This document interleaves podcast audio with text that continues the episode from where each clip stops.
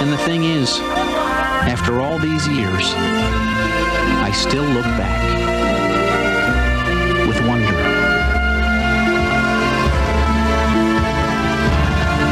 Hey there, Wonderlings! Welcome to the very first episode of Looking Back on My Wonder Years, a Wonder Years podcast.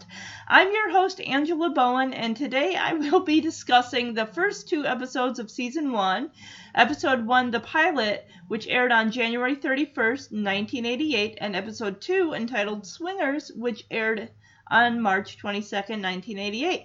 But before I dive right into those two episodes, let's get to know each other first a little bit because, after all, we are going to be spending a lot of time together as we go on this journey back in time through the Wonder Years.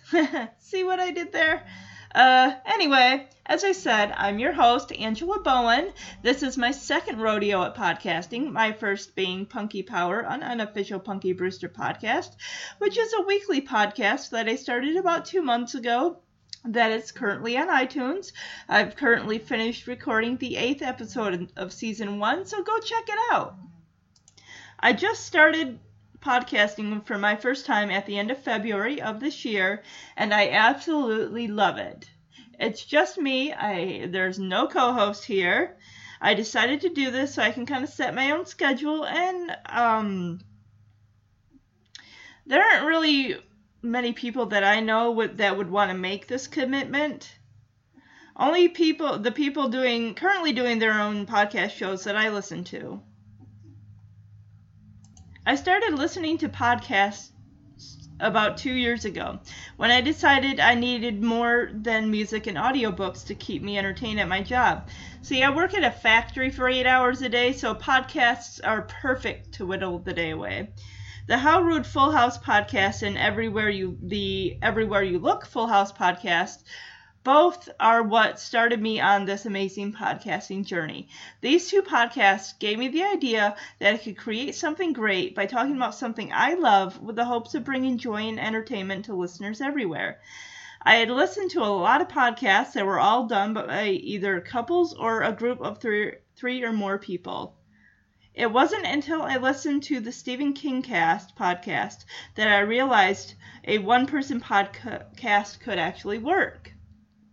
So, with that in mind, I asked my husband Jeremy, his name will come up from time to time on here, for a Blue Yeti mic- microphone for Christmas. And that's when I started developing my first podcast in late February, and now here I am in May working on podcast number two. Here's some fun other fun facts about me. I'm a bookworm. I love to read. Audiobooks, regular books, what have you. I am always reading something.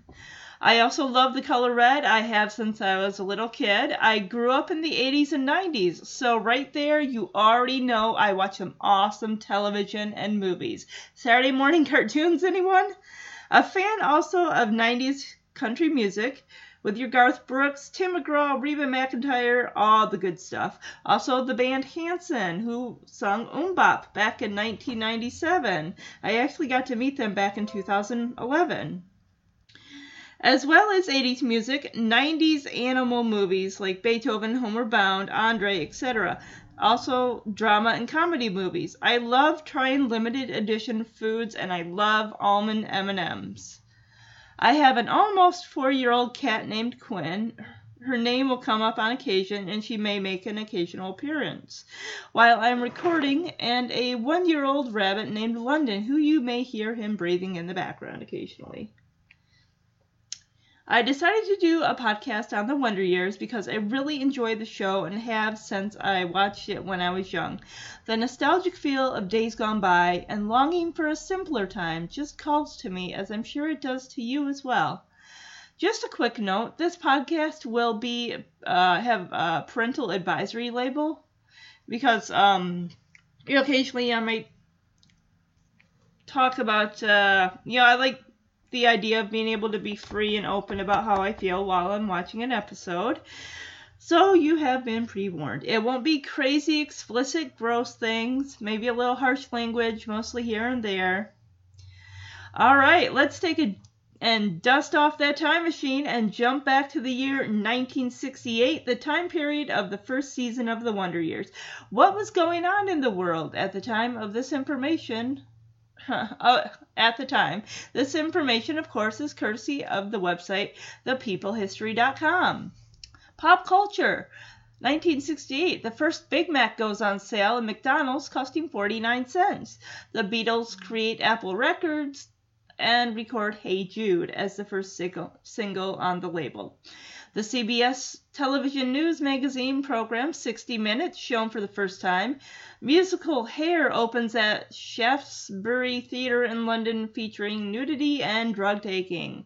The popular films of 1968 were The Graduate, Guess Who's Coming to Dinner, Bonnie and Clyde, Valley of the Dolls, The Odd Couple, Planet of the Apes, and Rosemary's Baby.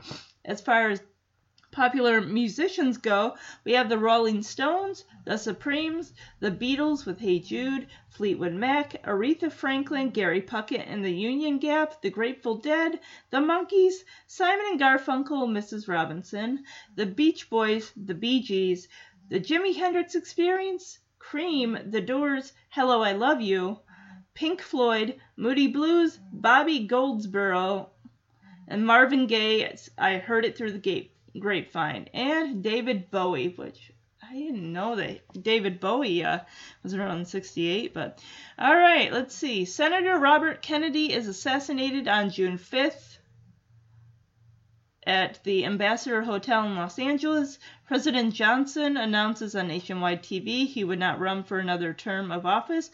Uh, the contraceptive pill became popular. And Pope Paul bans Catholics from using the contraceptive pill for birth control.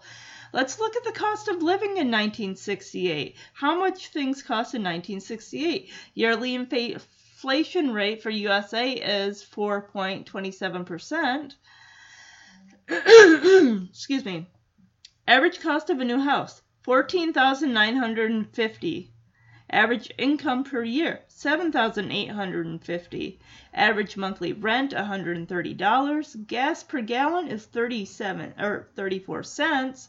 Average cost of a new car $2,822. Movie ticket prices back then were a buck 50 and the federal hourly minimum wage is $1.60 an hour. All right, let's take a ri- quick ride in the DeLorean, jumping ahead 20 years to the year 1988 when this show premiered.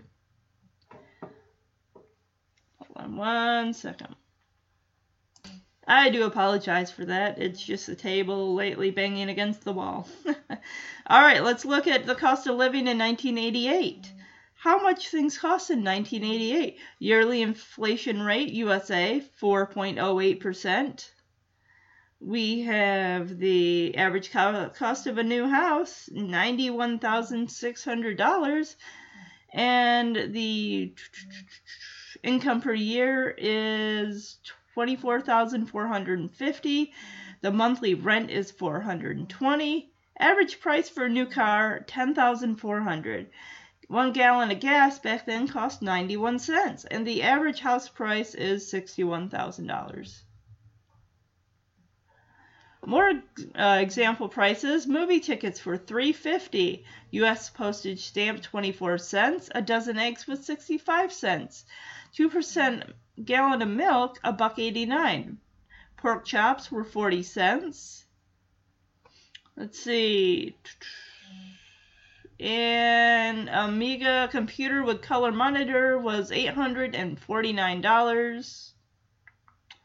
All right, now I want to let you know this is going to be a bi uh, bi-weekly podcast where I review and discuss two episodes each of the Wonder Years. I am not going through all of the seasons. This is a best of podcast. I'm not going to go through every single episode, but I will choose my favorite episodes from each season. So, let's get started with the first episode of The Wonder Years, Season 1, Episode 1, The Pilot which aired on January 31st, 1988. Let's find out what happened on this day back in 1988, courtesy of the website Take Me Back To, shall we? It was, let's see here, uh, it was a Sunday, and Ronald Reagan was president. And that special week of January, people in the U.S. were listening to Need You Tonight by INXS. And uh, I Think We're Alone Now by Tiffany. And top songs in the U.S. in 1988 INXS, Need You Tonight. Number two's Tiffany, Could Have Been. Bangles with Hazy Shade of Winter, number three. Number four, Michael Jackson's The Way You Make Me Feel. Expose, number five, with Seasons of Ch- Seasons Change. Six, Roger, I Want to Be Your Man. Seven, George Harrison, Got My Mind Set on You. Uh, number eight, Eric Carmen with Hungry Eyes. Number nine, Elton John with Candle in the Wind. And number ten, Taylor Dayne with Tell It to My Heart. And now some Wonder Years trivia for the pilot episode, courtesy of IMDb. In the pilot episode, Fred Savage, who plays Kevin Arnold, and Danica McKellar, who plays Winnie Cooper, shared their very first kiss. However, the kiss shown in the episode is not their actual first kiss. Six takes were filmed, and in the last take, Kevin stroked Winnie's hair. This is the shot that was kept. Here are some goofs for this episode. Kevin chooses clothes for the first day of school, fall 1969 or 1968, while Tommy James and the Shondells Crystal Blue Persuasion plays. This record wasn't released until the following spring 1969. Kevin and Paul are seen reading Karen's feminist book, Our Bodies Ourselves. This book was not published until 1973, and this episode takes place in 1968. Winnie's brother is drafted into military service in June 1968 and sent to Vietnam. The selective service system of the United States began the draft lottery on December 1st, 1969. Let's look at the soundtrack for this episode. We have Both Sides Now by Judy Collins, Turn, Turn, Turn performed by the Byrds, Crystal Blue Persuasion performed by Tommy James and the Shondells, Come to Me Softly, performed by the Fleetwoods. When a Man Loves a Woman, performed by Percy Sledge. All right, enough stalling. Here we go. Here's the episode summary for the pilot episode. In 1968, friends Kevin Arnold, Paul Pfeiffer, and Winnie Cooper attend the newly renamed Robert F. Kennedy Junior High for the first time.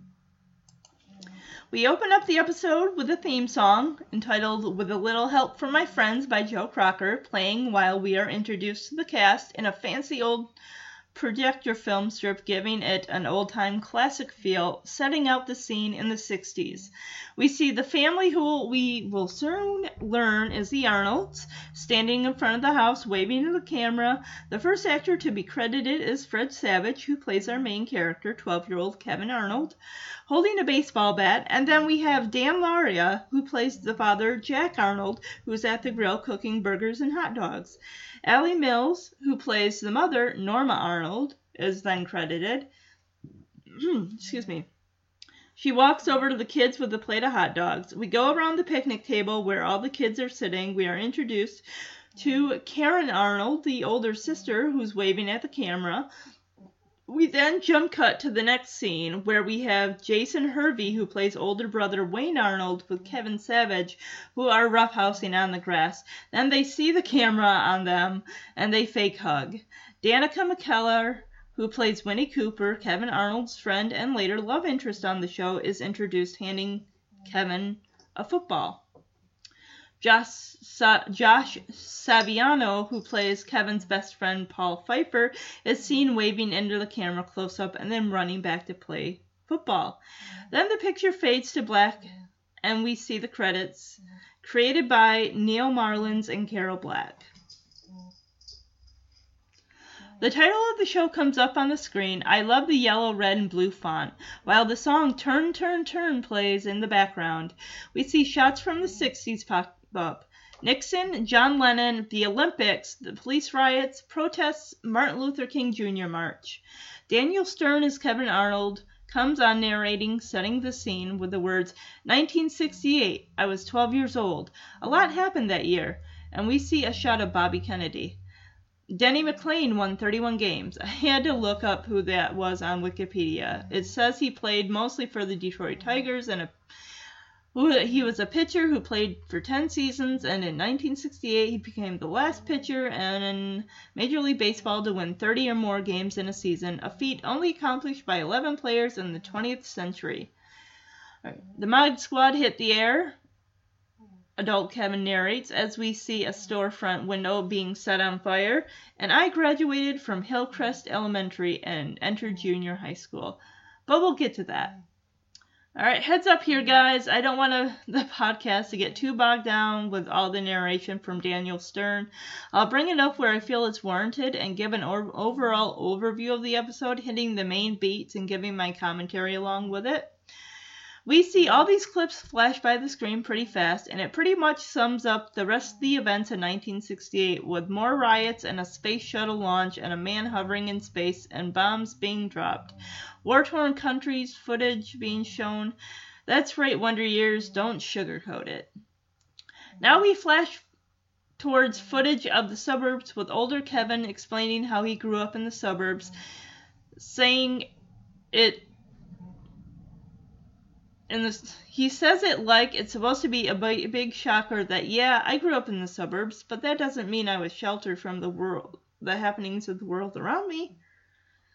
He goes on to talk about life in the suburbs, how it was all how it has all the disadvantages of the city and none of the advantages of the country, while we see footage of kids in the suburbs running around versus the kids of the country.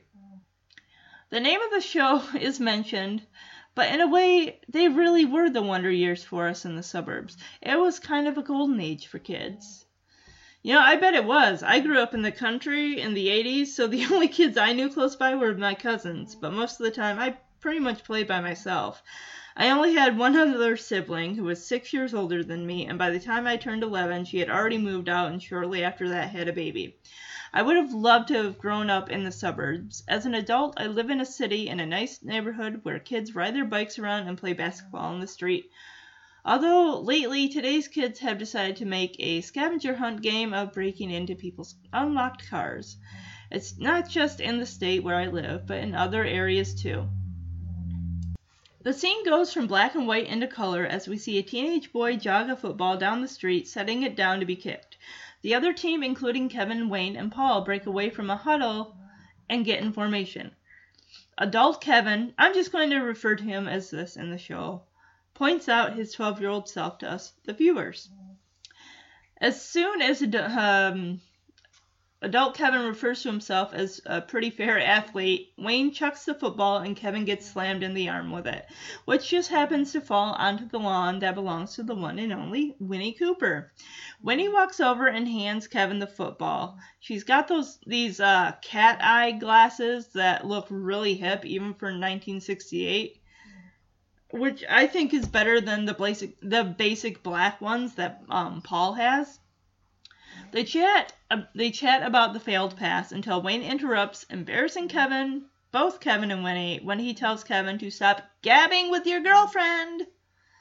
If I were Kevin, I'd throw a quick jab at Wayne, like, hey, at least I have a girlfriend. Even though they weren't dating, it still would have been a nice jab to Wayne. Wayne can be kind of a dick. Actually, replace kind of with most definitely. As Kevin takes the football from her, he says right out loud, within earshot of Winnie, She's not my girlfriend, as he walks back to the boys, handing off the football. Okay. Um, adult Kevin narrates the overview of his and Winnie's relationship status dating back to when they were nine, clearly stating how they really haven't hung out that much in all of these three years. The camera pans over to Winnie's hurt expression and crossed arms. You'd think he just called her ugly the way that she just stands there looking in their direction. While the boys are in the huddle, Wayne continues teasing Kevin about his relationship with Winnie and brings up French kissing, and for emphasis, he sticks out his tongue, getting a chuckle out of the other guys. Kevin mutters butt face under, breath, under his breath, and Wayne just happens to hear him asking Kevin to repeat himself, and when Kevin refuses, Wayne pushes him to the ground. I notice that the football is lying on the ground nearby on a white rag. Why is it on a white rag? Is that like for blocking purposes for the actors. You know, I never really noticed that until I started taking really good details and really noticing stuff. Paul comes to Kevin's rescue, pulling on Wayne's shoulder to get him to stop. He looks so so pathetically, I might add. I'm surprised that Wayne doesn't accidentally backhand him and send him flying with those skinny limbs of his. Instead, Wayne just turns to Paul saying, Sorry, Paul, this is a family matter. And goes back to wailing on Kevin.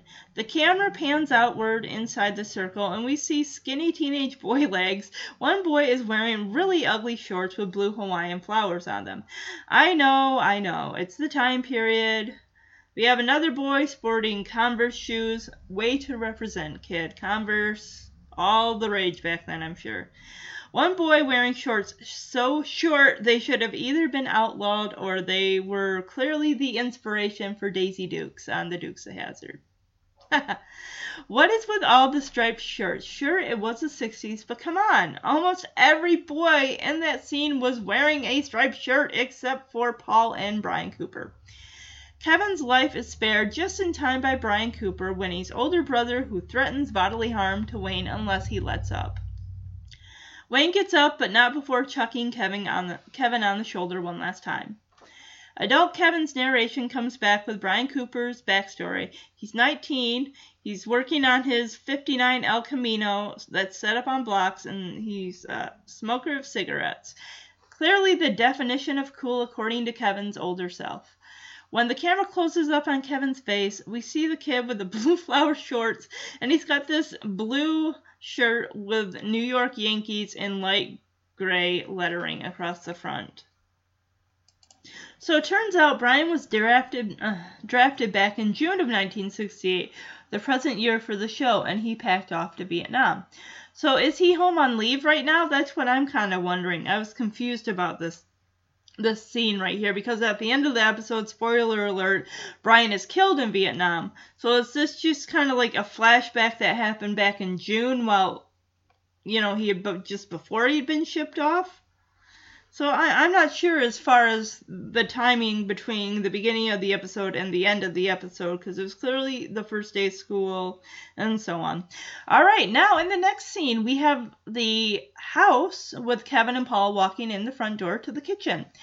More like Kevin is assisting Paul by holding him up because Paul is having a slight wheezing attack.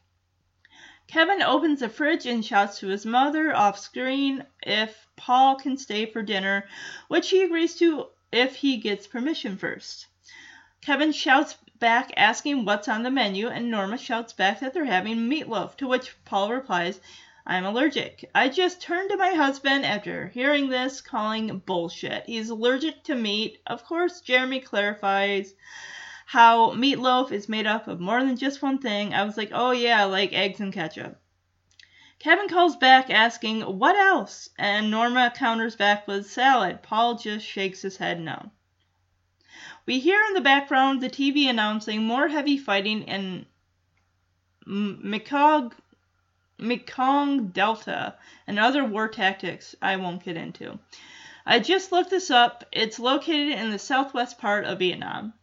Kevin and Paul are sitting at the kitchen table while Norma sets it for dinner and Kevin asks her when his dad is getting home.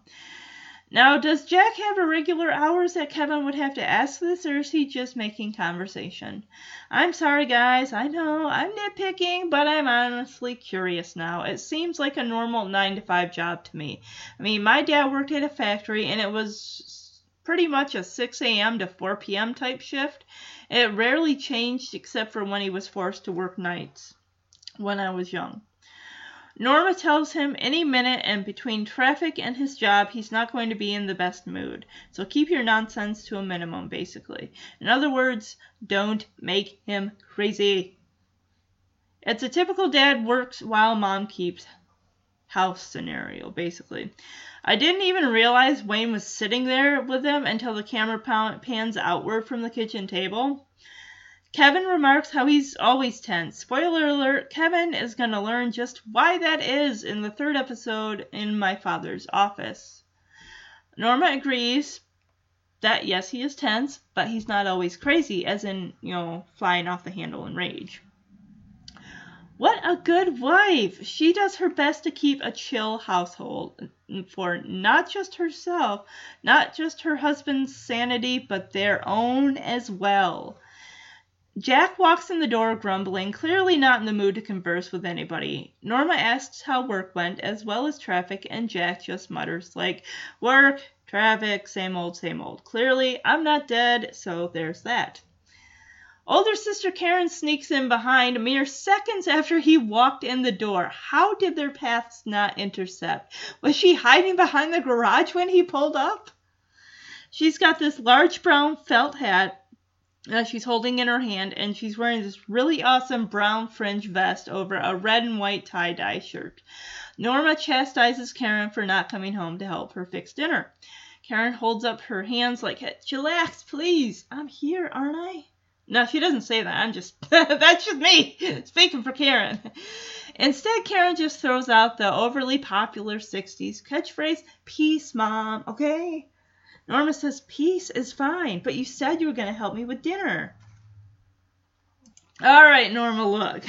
You've known your daughter for 17 years now. You haven't caught on yet to her idle promises. A teenager will literally agree to anything if you give them what they want in return. Then Karen mentions how her mother has bad karma and to be careful. what? All because she wanted you to help with dinner, she has bad karma now? Did, did you put a hex on her too, Karen? Uh oh, I hear sirens. That's not good. And no one drowned at the beach because it's too cold to go in the water, so it's clearly not that. Alright, so Jack comes in taking his gin and ton- tonic from Norma, an alcoholic beverage, drink, whatever. Sitting down at the table, he looks at Paul like he just noticed he was there. I think it's funny how Paul doesn't say anything. He just kind of waves his bread at him, like, hey. Adult Kevin comes back on explaining his father's role in the family, like, I'll provide for you food, clothes, and such, but conversation and advice, that's your mother's department. Of course, good old Karen has to open her mouth and spit out the worst thing you could possibly say to your father back then. I'm going to get some birth control pills. I just thought you should know.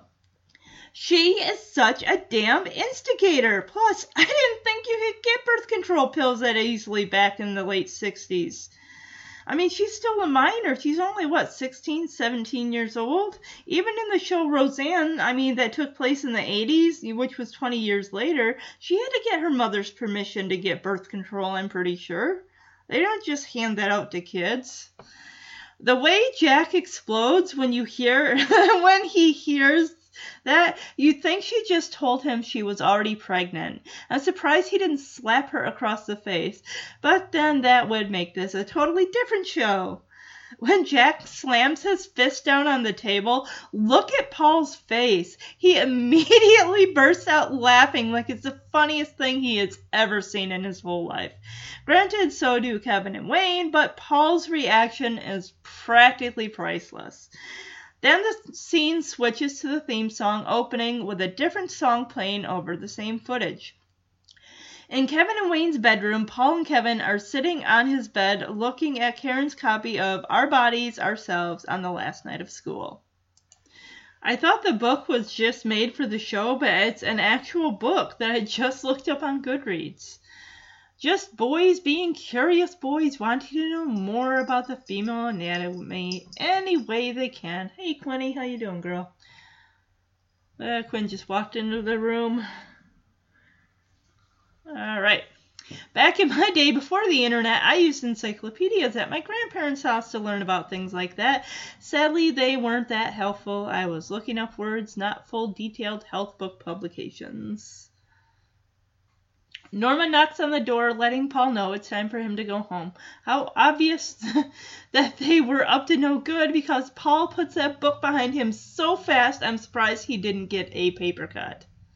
Paul gets up and walks over to the door, then turns back to Kevin and says, Last night I had a dream when I went to school I had no clothes on. it's okay, Paul. Literally, we've all had that dream. Even as adults, only instead of it happening at school, it happens at work. Still, yikes. Kevin assures Paul that if he arrives naked at the bus stop, Kevin will let him know. Aw, what a good friend Kevin is. Paul faces the doorway again, but turns back around to face Kevin, asking if he knows what he's going to wear to the first day of school. Kevin says, Paul, I have no idea.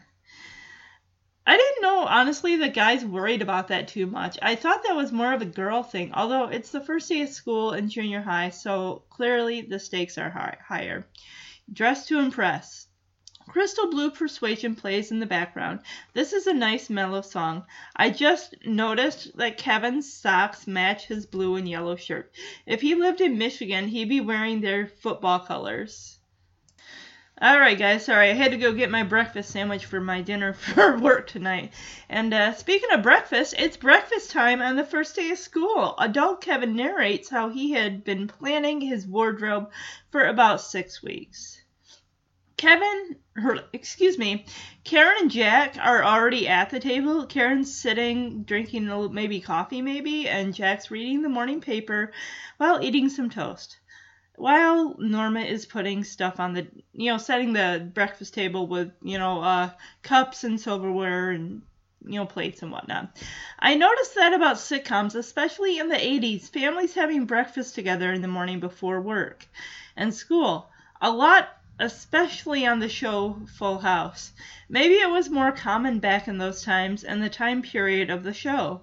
Growing up, I don't really remember so much except when I lived with my aunt and uncle when I was seven and or uh, and eight, my cousins and I sat down in the morning to have cereal. I remember the prizes in the cereal box or reading the back of the box while I ate my cereal. I don't think my aunt made breakfast too often except for on the weekends when I went to my dad's. And at my dad's when I was nine or ten, I had to wake myself up because my dad was at work already and my sister was in high school, so you know she left early. So Kevin walks in. You don't see him at first, only hear his footsteps, but the shocked look on Norma's face speaks volumes. Her mouth actually drops open. Kevin's wearing this royal blue bell bottoms. Uh, these royal blue bell bottoms with fancy looking black shoes. But his shirt, OMG, his shirt, guys. Quinny, what are you doing? I'm sorry, she was playing with a. My robe has a string on it and it was hanging down. You're fine. I'm not yelling at you. I'm, I'm sorry, baby. I didn't. I didn't mean to. All right, she's fine now. His shirt is absolutely atrocious. It, it's got a multicolored flower print. It is so bad that Jack and Karen stop what they're doing to gawk at him in horror. Kevin turns around after dropping a cup in the sink and sees his family just gaping at him.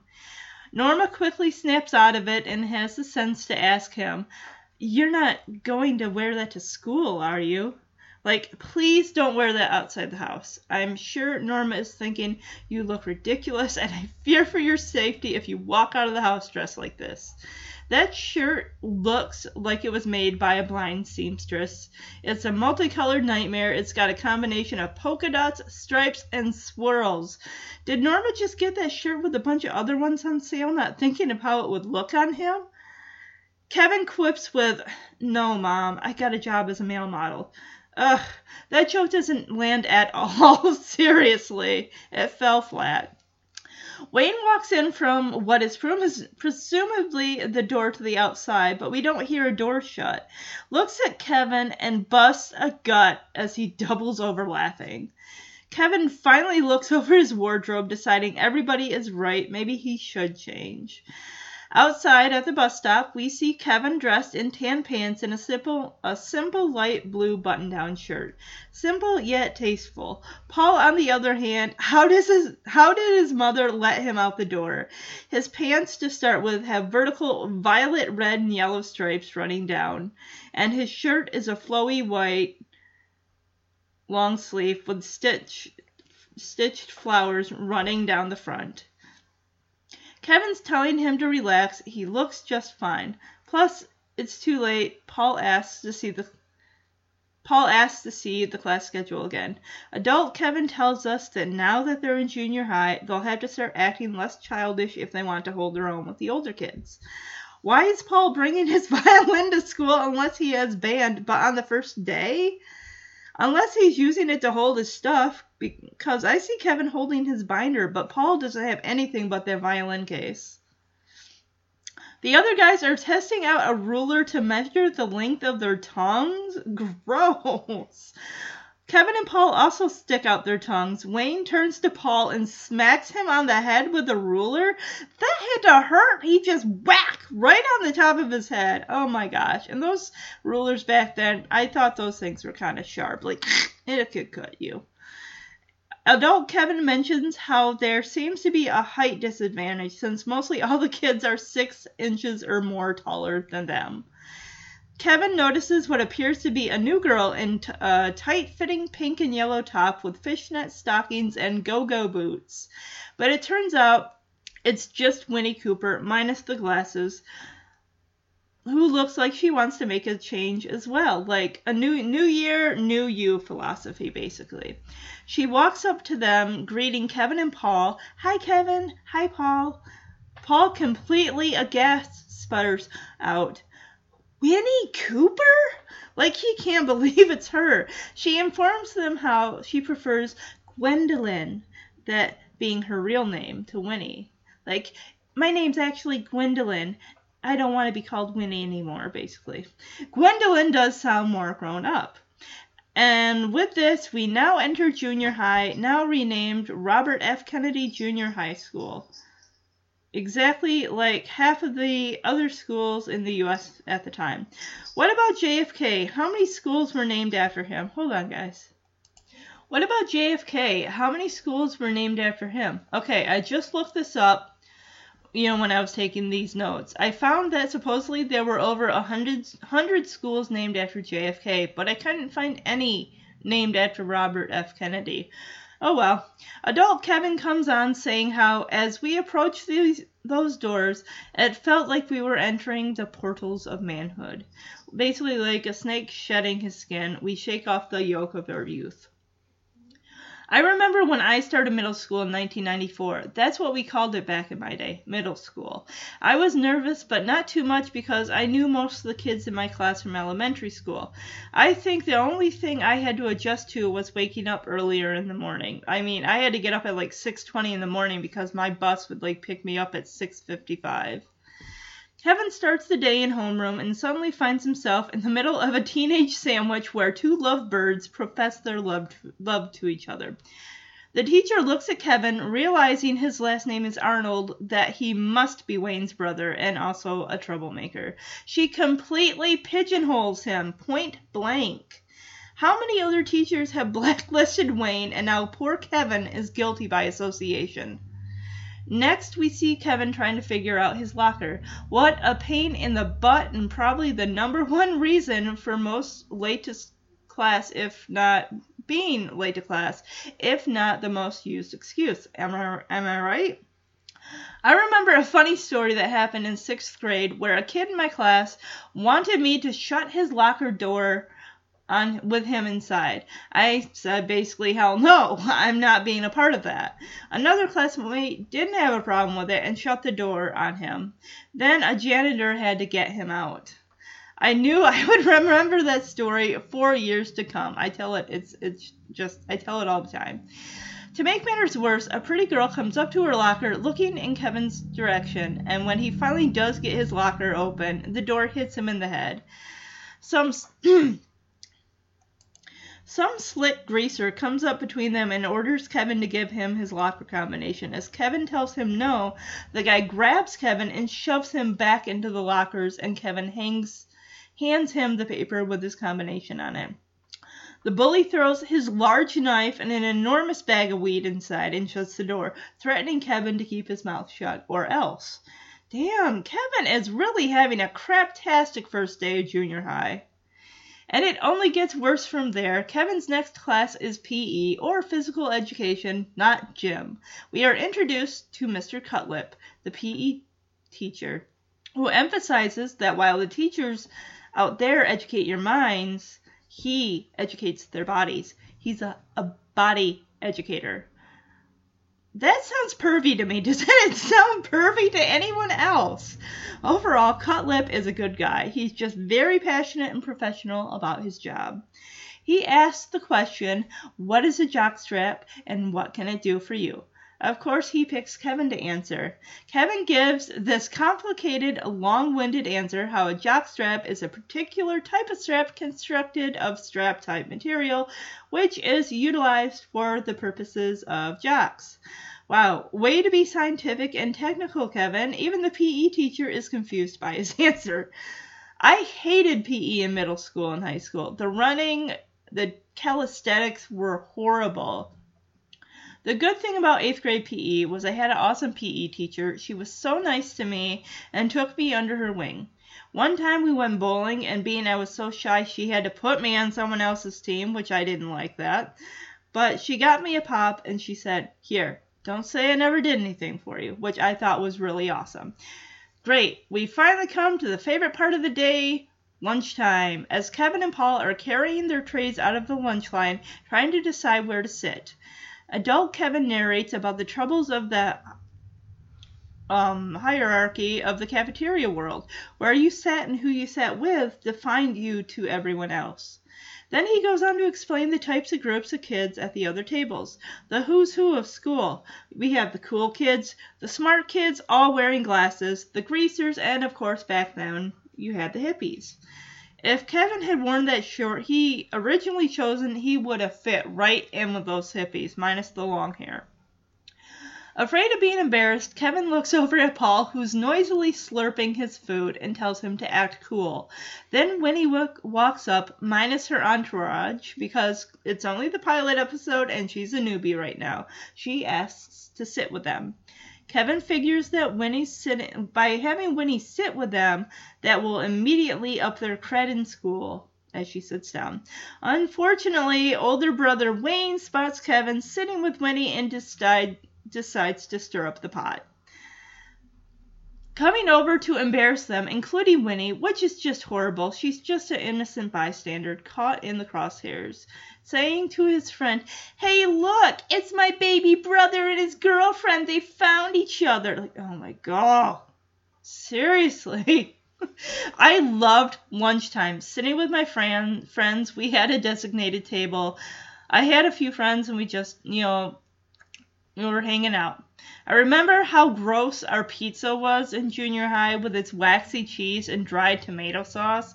The best day of the week, though, was either Wednesday or Thursday because it was chicken nugget day. I always got gravy on my nuggets. And on taco day, I always turned my cornbread into mush with by pouring my milk into it, which I thought was really, really good. She's not my girlfriend, Kevin clarifies angrily. Mm, excuse me.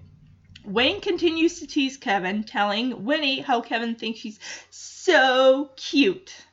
Wayne goes even further embarrassing them both by saying how Kevin told him he wants to give her a big, wet kiss. And then Wayne makes kissy sounds like, mm, You liar! I never said that. I don't want to kiss her. I don't even like her. Kevin fires back at Wayne, grabbing his apple and storming out of the cafeteria. Okay, saying he didn't like her might have been going a little too far, but he was worked up, so I will let it pass. But Wayne, on the other hand, is out of line with his teasing. It's one thing to tease Kevin, but now you're pulling Winnie into it, and that's just not right. Especially for those that have seen the show already know how this day ends for Winnie, getting the worst news of her life. As Kevin heads toward the cafeteria, he is stopped by the assistant principal, Mr. DePerna, who points to a sign and asks him what the sign says. He then tells Kevin if he takes the apple out of the cafeteria, he is asking for detention. Kevin rips his arm out of the principal's grasp, which, by the way, would not happen today. A teacher slash principal grabbing a student like that without the um, like that would basically be possibly they would get fired or they would be severely reprimanded. Kevin takes off out of the cafeteria with the apple as Mr. DePerna follows behind him, finally grabbing Kevin's arm and telling him they have a problem, which is. Why is it people in authority always hike up their pants like it makes them seem more dominant over the other person? Kevin is acting like such a smug smart aleck with his tone. Oh, you mean the apple? Yes, the apple, Mr. DePerna. Um, Kevin uh, tells him uh, it's outside. Oh, Kevin tells him it's outside the cafeteria and you wanted it inside the cafeteria. So, getting himself into deeper crap, he chucks the apple into the cafeteria after thinking, what would Brian Cooper do?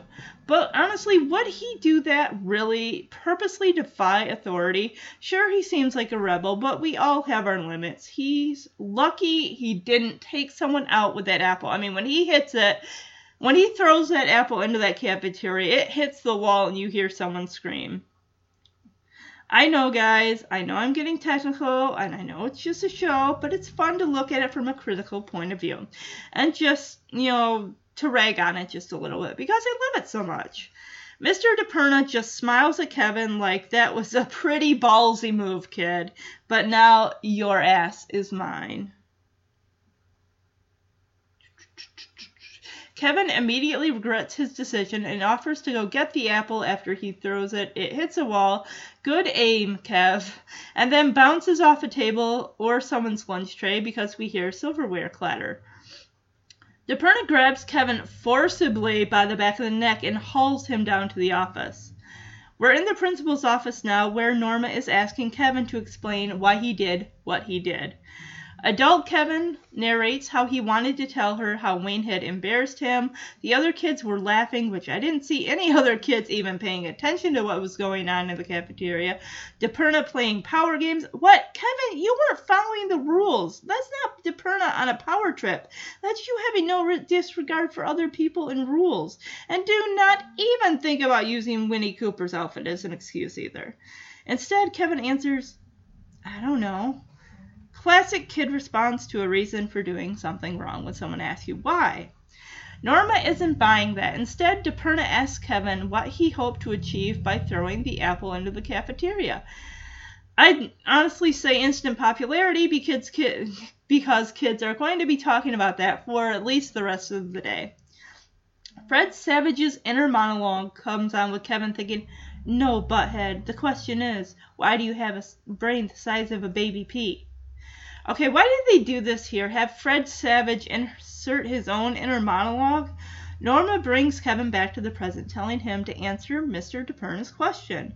Insert Fred Savage's mental answer, world peace. Kevin just mutters, nothing.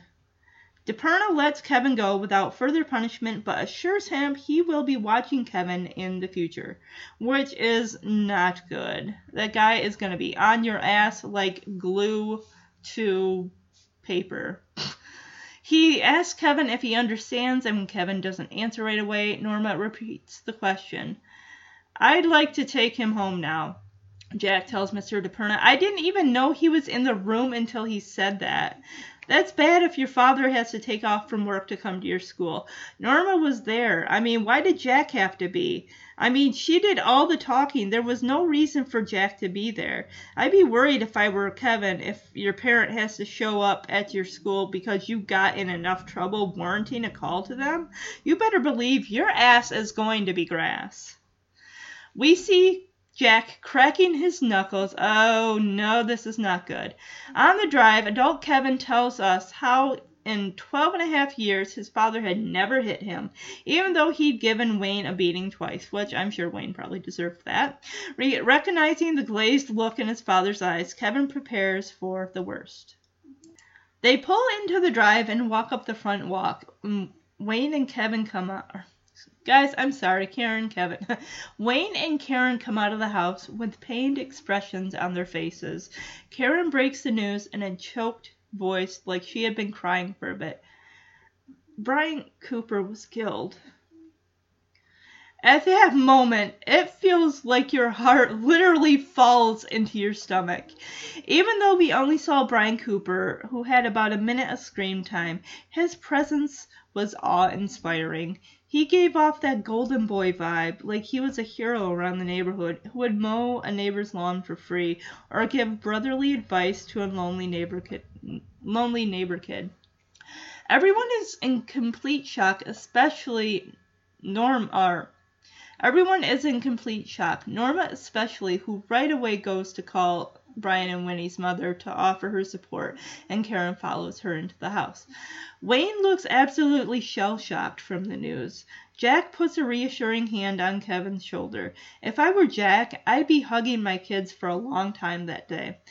Kevin decides to take a walk and process everything that went down that day. I don't think he has ever experienced death before, especially not with someone that he knows. Adult Kevin reminds us of the changing times, how back in the 60s kids could go for walks around dusk without the fear of being abducted and winding up on a milk carton, which was probably more common back in the 80s.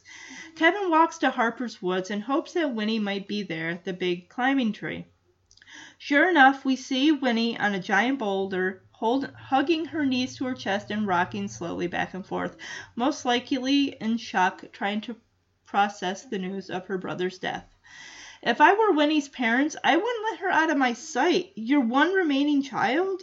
This may be a spoiler for some who haven't watched the show, but before we but who haven't watched the show before, but we see the Coopers go through dramatic changes in the following episodes and seasons to follow, especially in the beginning. While they try to piece, pick up the pieces after their son's death, it feels like Winnie is sort of lost in the shuffle of all all of it. Her parents' crumbling marriage, her father eventually moving out, then they move out of their house, and Winnie has to change schools. All of the while, Winnie struggles to make sense of all the changes occurring in her life. They all should have had her, as well as themselves, seeing a counselor, which I'm sure was unheard of back in the 60s when families swept their problems under the rug. When I was seven, I went through a lot of emotional upheaval. My mother had suffered a major debilitating stroke losing the ability to talk and do basic things due to complications from lupus. She was put in an adult nursing home care facility. Also, our family was split up because my dad worked third shift at a factory, so he couldn't be at home with us. So I had to live with my aunt and uncle, and my older sister went to live with our grandparents. I saw my dad on the weekend, and occasionally on Sunday I would visit my mom if she was in a good mood that day. But I was immediately sent to speak to a therapist to help me deal with everything that, that was going on, that I continued to do until my late teens. They taught me to articulate my feelings so I could better express myself. Kevin just stands there for a moment, watching her, too scared to approach. She turns to look at him, and we see her cheeks are tear stained.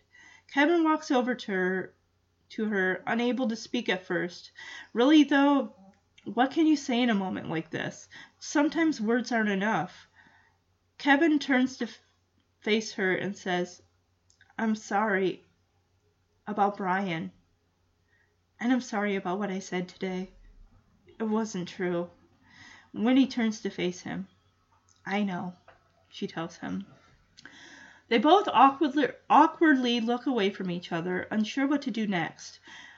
In a sweet gesture, Kevin takes off his green and white New York Jets jacket and gently places it over Winnie's shoulders. Then he puts his arm around her shoulder as we hear Percy Sledge's When a Man Loves a Woman queuing up in the background, setting this iconic moment into motion. Winnie grips the jacket at the collar, trying to keep it in place. Kevin looks everywhere but at Winnie as he nervously gathers up the courage to make his move. As he fa- he faces her and she faces him, and they inch, inch closer, leaning into one another as their lips finally touch. They stay that way for a while as the song plays overhead. Adult Kevin comes on saying how they never really talked about the kiss afterward, but he thinks about the events of that day often and again, again and again, and he's sure Winnie does too. Whenever some blowhard starts talking about the anom anonymity, I cannot uh, re- say that word, anonymity of the suburbs and the mindless TV generation because we all know that inside each one of those identical little boxes, boxes with its Dodge parked out front and its white bread on the table and its TV set glowing blue in the dusk, there were people with stories. There were people there were families bound together in the pain and the struggle of love. There were moments that made us cry with laughter, and there were moments like this one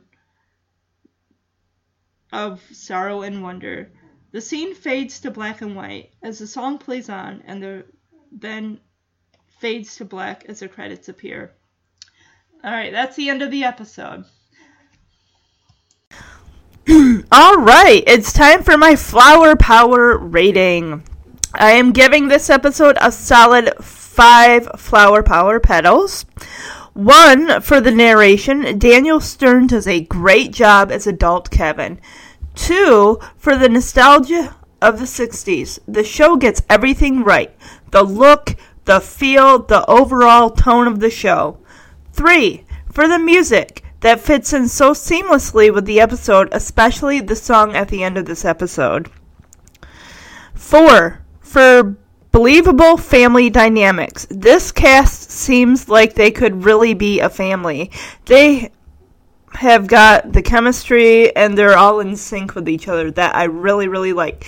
And finally, five, that kiss at the end of the show. Everyone has seen who has seen the show remembers that kiss and the song that plays overhead.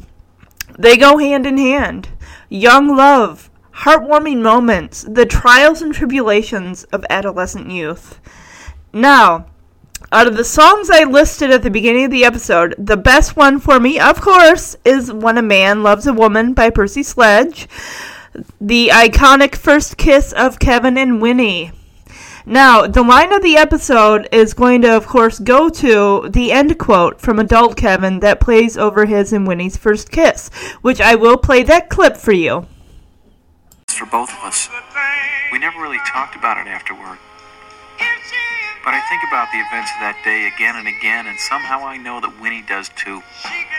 Whenever some blowhard starts talking about the anonymity of the suburbs or the mindlessness of the TV generation. Because we know that inside each one of those identical boxes, with its Dodge parked out front, and its white bread on the table, and its TV set glowing blue in the falling dusk, there were people with stories there were families bound together in the pain and the struggle of love. There were moments that made us cry with laughter.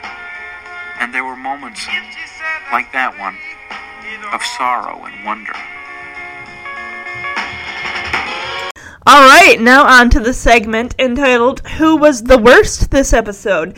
Well, I'm giving it to Wayne Arnold on the meter of Wedgie being the lowest, and the Boosh, a toilet swirly, being the highest. I am giving Wayne a wedgie for teasing Kevin, which, yes, I understand brothers do that, but he did take it too far by involving Winnie, albeit not intentionally.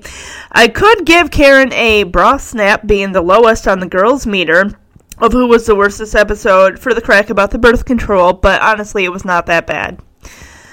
Um, she is getting the award for the other segment entitled Far Out Threads for her awesome brown fringe leather vest and red and white tie dyed long sleeve shirt.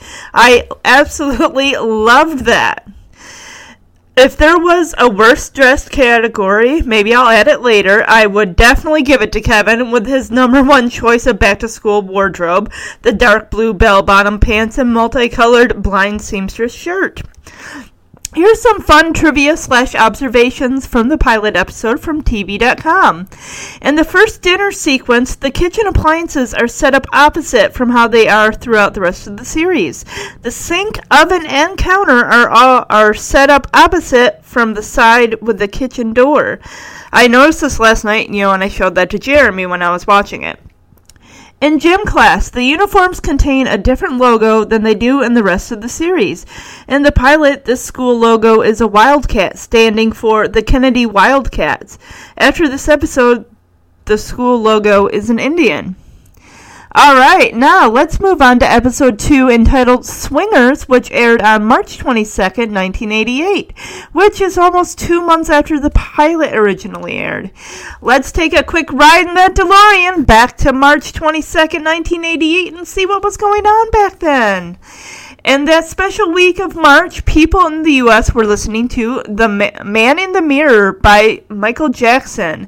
Beetlejuice, directed by Tim Burton, was one of the most viewed movies released in 1988, as well as other movies as such as Frantic with Harrison Ford, Hairspray by John Waters, Bloodsport, and Stand and Deliver with um, Lou Diamond Phillips. Here's the episode summary from IMDb. As Winnie Cooper deals with the passing of her brother Brian, Kevin and Paul contend with the ups and downs of sex education.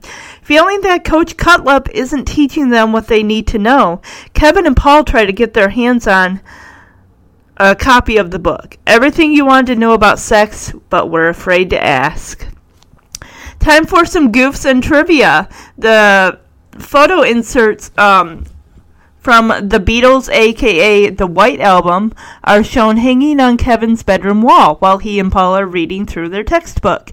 This episode takes place in September 1968, but the album wasn't released until November, which um, takes place in September 1968. Kevin and Paul steal a copy of the book Everything You Always Wanted to Know About Sex But Were Afraid to Ask by David Reuben, MD, from the bookstore. However, the book wasn't published until June of 1969.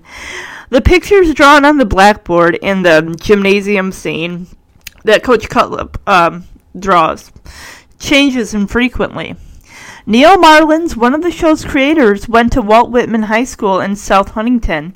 The maroon and white Wildcats mascot and logo that is used in the Wonder Years is the same as that of WWHS.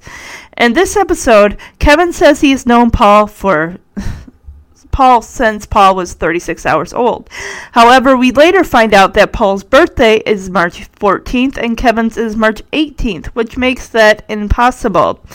Let's get on to the music of this episode. What it for what it's worth, performed by Buffalo Springfield, Young Girl performed by Gary Puckett and the Union Gap, Tell It Like It Is performed by Aaron Neville, and that's pretty much it. I mean, it does say "In My Life," which is performed by Judy Collins, but I tell you, I looked at, I I watched that episode. I didn't didn't hear that song at all. Oopsie.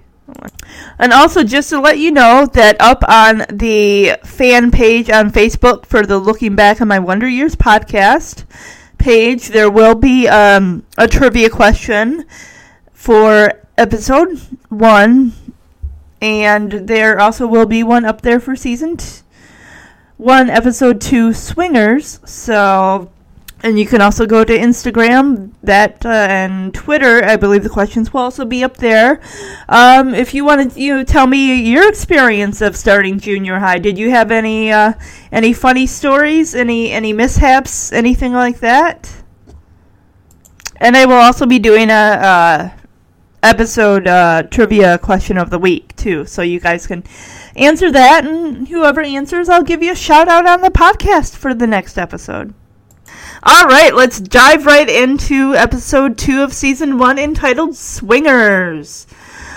The scene opens up on a shot of a cemetery, and far up in the right hand corner on a hill, we see people gathered around a casket at a funeral as the song For What It's Worth plays in the background.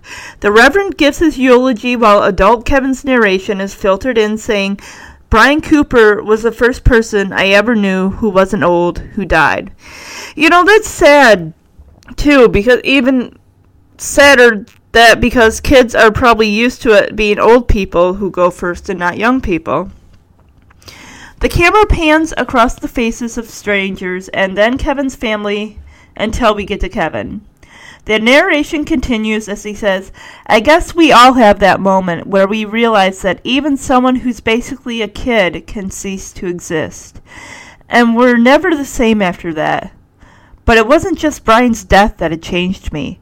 It was also Brian's sister. I hadn't seen Winnie since that night we kissed in the woods, but I hadn't been able to think about anything else. The camera zooms in on a close up of Winnie with her family dressed in a pretty blue coat, the collar and buttons um, lined with blue uh, blue pad uh, pattern, which is really really nice. And she's wearing a somber expression, of course. You know her brother was killed, so now we move on to the Arnold kitchen, and Norma's worried because her jello salad dessert didn't set right and it's more liquidy than gel. Everyone's hanging around the kitchen, waiting to head across the street to the Coopers for their wake and bake. Jack tells her to forget the jello, they have the ham to take over there. Norma keeps stalling, asking for just five minutes. She'll put ice cubes in it and to help gelatize it. Gelatinize it, sorry. the camera pans around the table, seeing how the other members of the family are dealing with the grief after the funeral. We see Karen blowing her nose and typical in all Wayne fashion, he's occupying himself by seeing how many pretzel sticks he can fit into his mouth and ears. Well, that's one way, I guess. Meanwhile, Kevin is pacing back and forth with the the ham, alternating between thoughts of Brian and uh, thoughts of Winnie as Jack continues to peek out the curtains out the door. Kevin finally gets frustrated enough that he yells at his mom to get a move on. Come on, mom, let's go! Everyone just stops what they're doing and look at him. Like, where did that come from? Who would be that much in a hurry to go to a wake and bake? Note to listeners, this is not the first and only time we see Kevin fly off at the mouth. It will happen many times over the course of the show's run, and it's the one thing that I have come to really dislike about Kevin's character. In the next scene, we're inside the Cooper's house, and Kevin's looking for Winnie. He finally sees her as she comes around the corner. As Kevin figures out the best way to approach Winnie, his mother bends down and hands him a plate of food to offer to Winnie to eat.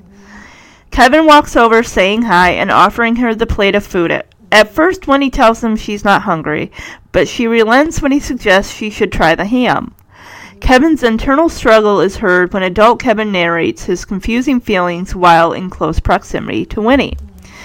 While all this is going on, Kevin sees the ghostly vision of Brian Cooper in the doorway, who lightly teases Kevin about wanting to jump his little sister at his funeral, but laughs it off, telling Kevin he's a man after his own heart. But that it's not the right time, and to give her a little space, and she'll come around. The scene changes, and then we are now in the gymnasium of the school as we hear Coach Cutlip talking about the female reproductive system. And Kevin is, of course, he's in PE class. Adult Kevin comes on and tells us among the greatest historical milestones of 1968, perhaps the greatest was the advent of sex education in schools. As uh, Coach Cutlip is writing on the chalkboard, we hear the, the boys giggling, and he whips around, pointing at the kids and telling them if he hears any giggling, any smirking, this class is over. The kids, especially Paul, are really excited when Cutlip starts drawing the reproductive system.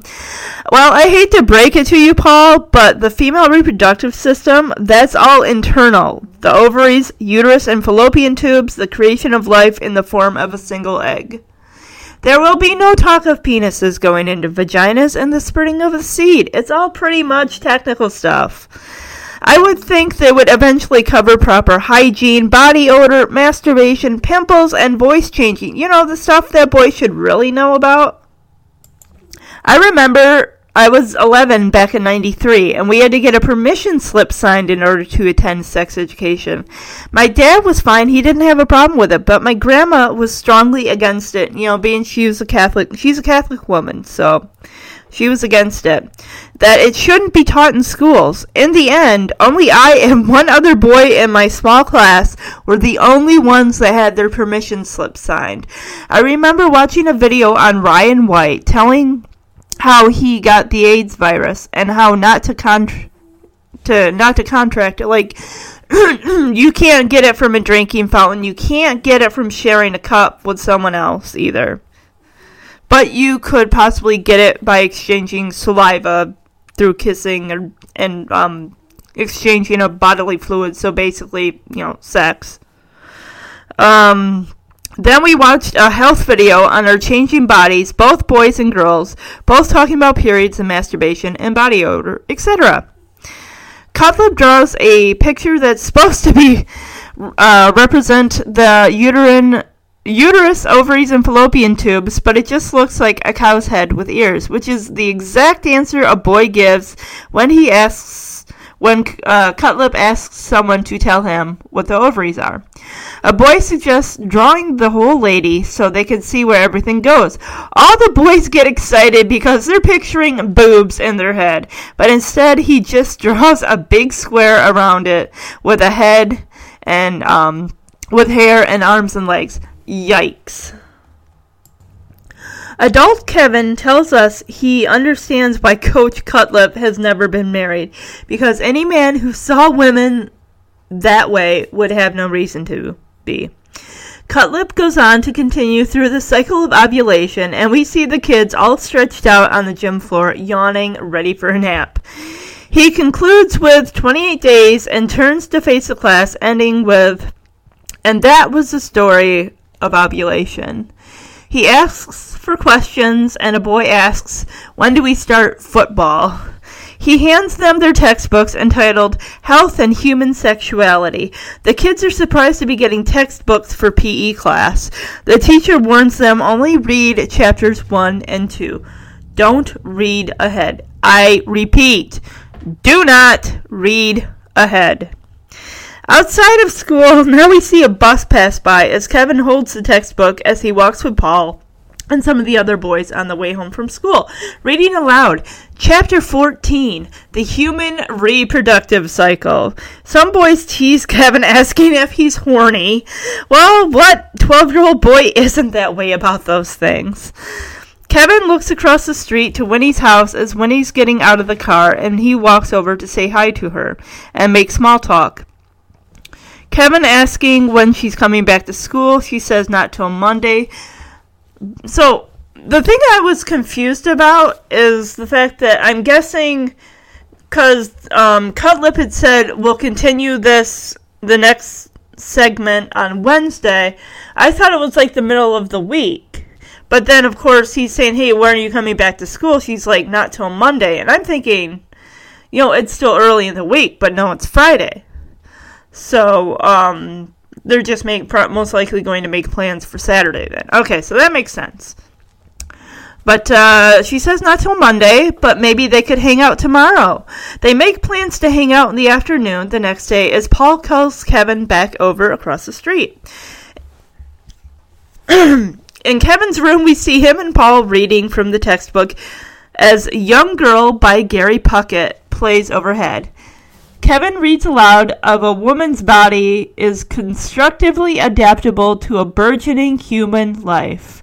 Kevin tells Paul this book isn't very good. well, of course it isn't, Kevin. The book is meant to educate you about the human reproductive system and creation of life, not entertain your fanatical pleasures of curiosity about boobs, vaginas, and various positions of sexual intercourse. Wayne strolls into the bedroom, notices they're boning up on their sex education, grabs the book, and flips through it, stating that he bets the guy who wrote the book has probably never been to second base. He goes on to school them in the baseball terminology of first base, kissing, second base, um, touching the boob, breast, whatever, and third base means going all the way, having sex.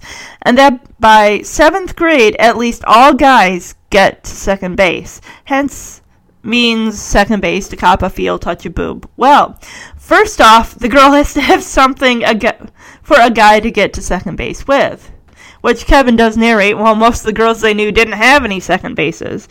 Telling them if they really want to get the dirty lowdown on sex, they need to get the book Everything You Wanted to Know About Sex were, but were afraid to ask. Well, here's what I say. Forget that. I say get the Joy of Sex book. It's got pictures, it's got you know, illustrate instructions. I I've seen it. I was I was showed it, and it's it's pretty. Uh, those pictures are they leave nothing to the imagination. Let me tell you. Kevin asks Wayne if he's read it, and Wayne scoffs, saying he doesn't need to go. He does not need to. The great ones go on instinct. Which Kevin and Paul like, oh yeah, me too. I go I go on instinct too. Like, I bet you do, boys. I bet you do. The next morning, they go to the bookstore and they see the book displayed there, just out in the open, like probably being it's a bestseller, which Kevin or Wayne says it is a bestseller, so of course it's going to be on display.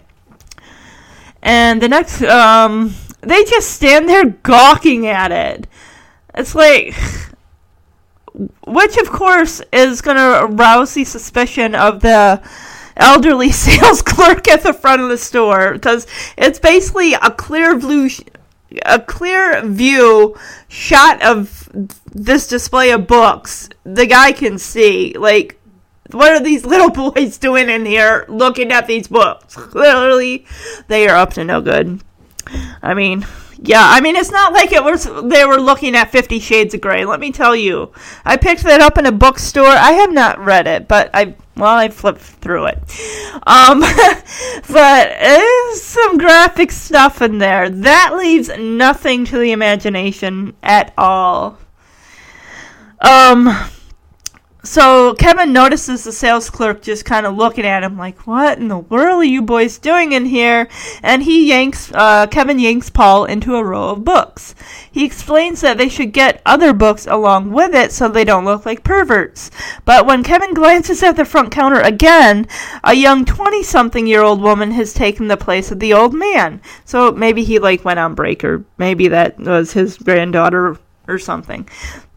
Kevin decides you know, forget it, just forget it, it's too risky. But Paul takes a copy of the book, and we see him zip it into his jacket and orders Kevin, Get the other books, I'll meet you outside. So I really, honestly, don't think that lady would have sold them the book, even if they had gotten five other books. That she would have probably said, um, "You kids, you're not getting this. you can put it back." um, Kevin pays her with a $20 bill and in a hurry runs out with these books. He basically picks up like Ivanhoe and um, War and Peace or something like that. Like, oh yeah, that's. She even comments like, "Oh wow, you're doing some pretty heavy reading here for a boy your age." Like, yeah, that's some that's some stuff there.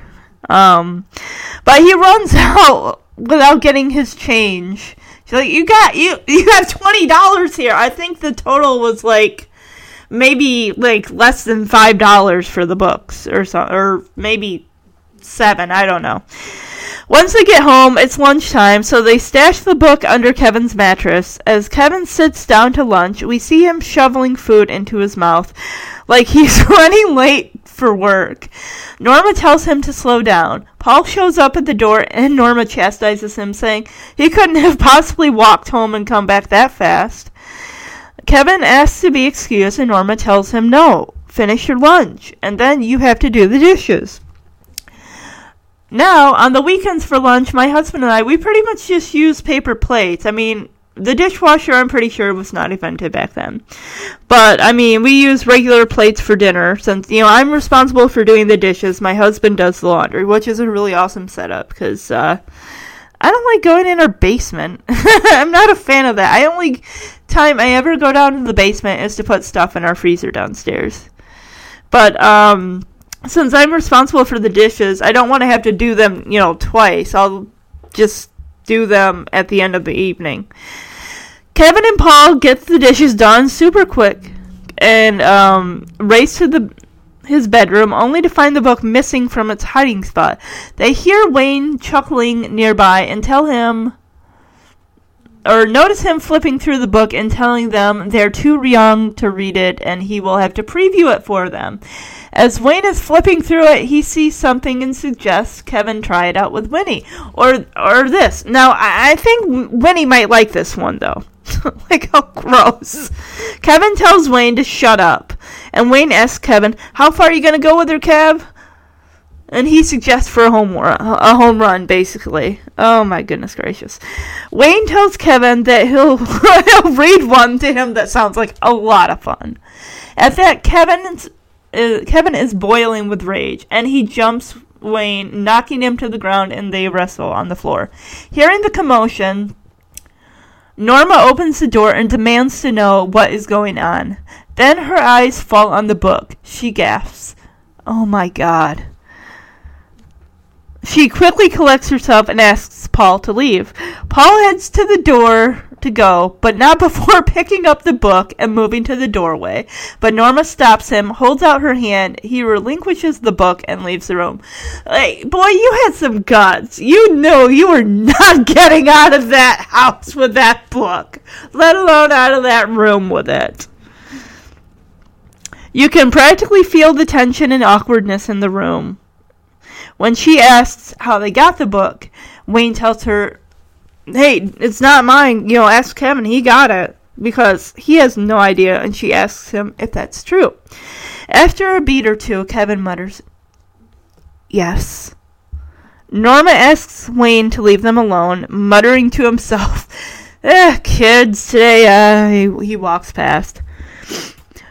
Norma walks over and tells Kevin how disappointed she is in him. You know, Norma, today's kids have probably done half the stuff that's in that book by Kevin's age, not to mention things that most likely did not even exist back then. He's a curious boy, he just wants to know things. Do you know what's interesting? What if Kevin's dad had walked in on you know, he was the one instead of Norma to walk in on this and see that book. I bet he would not have said anything. He would have told them to knock it off. He would have looked at that book like, oh, yeah, okay. Carry on. Adult Kevin comes back on to narrate how that at that moment he felt like the lowest thing on earth. He was a pervert, a thief, and a, and a snake and how before that he'd always been that sweet, innocent little boy. But now his mother couldn't even bear to look him in the eye. That is that is like when you know you've done wrong and you're being you know yelled at or, or talked to and then when that parent says I am so disappointed in you you literally probably feel like the lowest of the low like you've fallen from their good graces. And it's just it's a rotten feeling. It's like how, how do you come back from that but uh, she tells him it's not so much that you're reading this book. That's that she you know she gets that. He's curious and all. But here comes the kicker guys. She asks him but what were you doing in my dresser drawers anyway? Kevin just stands there dumbfounded. His mother found out her mistake pretty quickly because nothing more was said on the matter. So, um, Kevin is then out on the curb waiting for Winnie to come home so they can hang out. Then they head out to the baseball field, rounding the bases. They walk across the field, heading towards a little hill. Kevin tries to put his arm around her shoulder, but instead smacks her shoulder blade, telling her she had a bug on her. And she thanks him.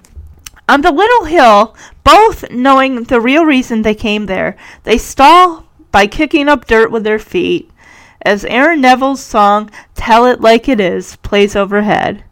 Each asks each other what they the other wants to do and finally settling on just being kids for a little while longer, while putting aside these grown up romantic feelings for one another for another time.